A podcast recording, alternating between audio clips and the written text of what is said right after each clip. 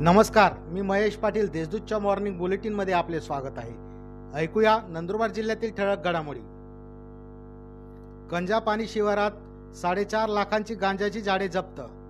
दडगाव तालुक्यातील कंजापानी शिवारात ज्वारीच्या शेतात बेकायदेशीररित्या लागवड करण्यात आलेली चार लाख त्रेपन्न हजार तीनशे वीस रुपये किमतीची एकशे सत्तावीस गांजाची झाडे आढळून आली.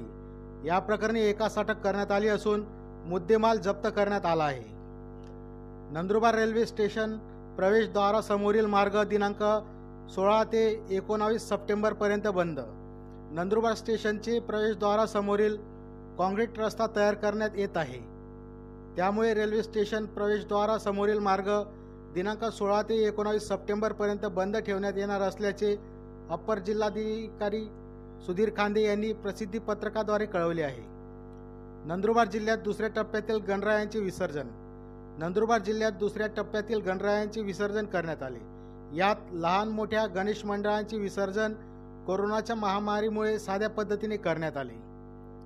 राष्ट्रवादीच्या कार्यकर्त्यांचा काँग्रेस पक्षात प्रवेश.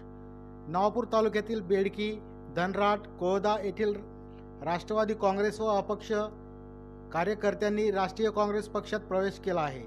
सदर कार्यक्रम हा सिनियर कॉलेज येथे नवापूर तालुक्याचे आमदार शिरीषकुमार नाईक यांच्या उपस्थितीत घेण्यात आला.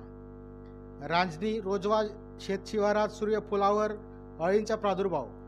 तळोदा तालुक्यातील राजनी रोजवा परिसरातील सूर्यफूल या पिकावर अळींचा प्रादुर्भाव मोठ्या प्रमाणावर झाल्याने सूर्यफूल उत्पादक शेतकरी संकटात सापडला आहे. या होत्या आजच्या ठळक घडामोडी. अधिक माहिती व देश विदेशातील ताज्या घडामोडींसाठी देशदूत डॉट कॉम या संकेतस्थळाला भेट द्या. तसेच वाचत रहा दैनिक देशदूत. धन्यवाद.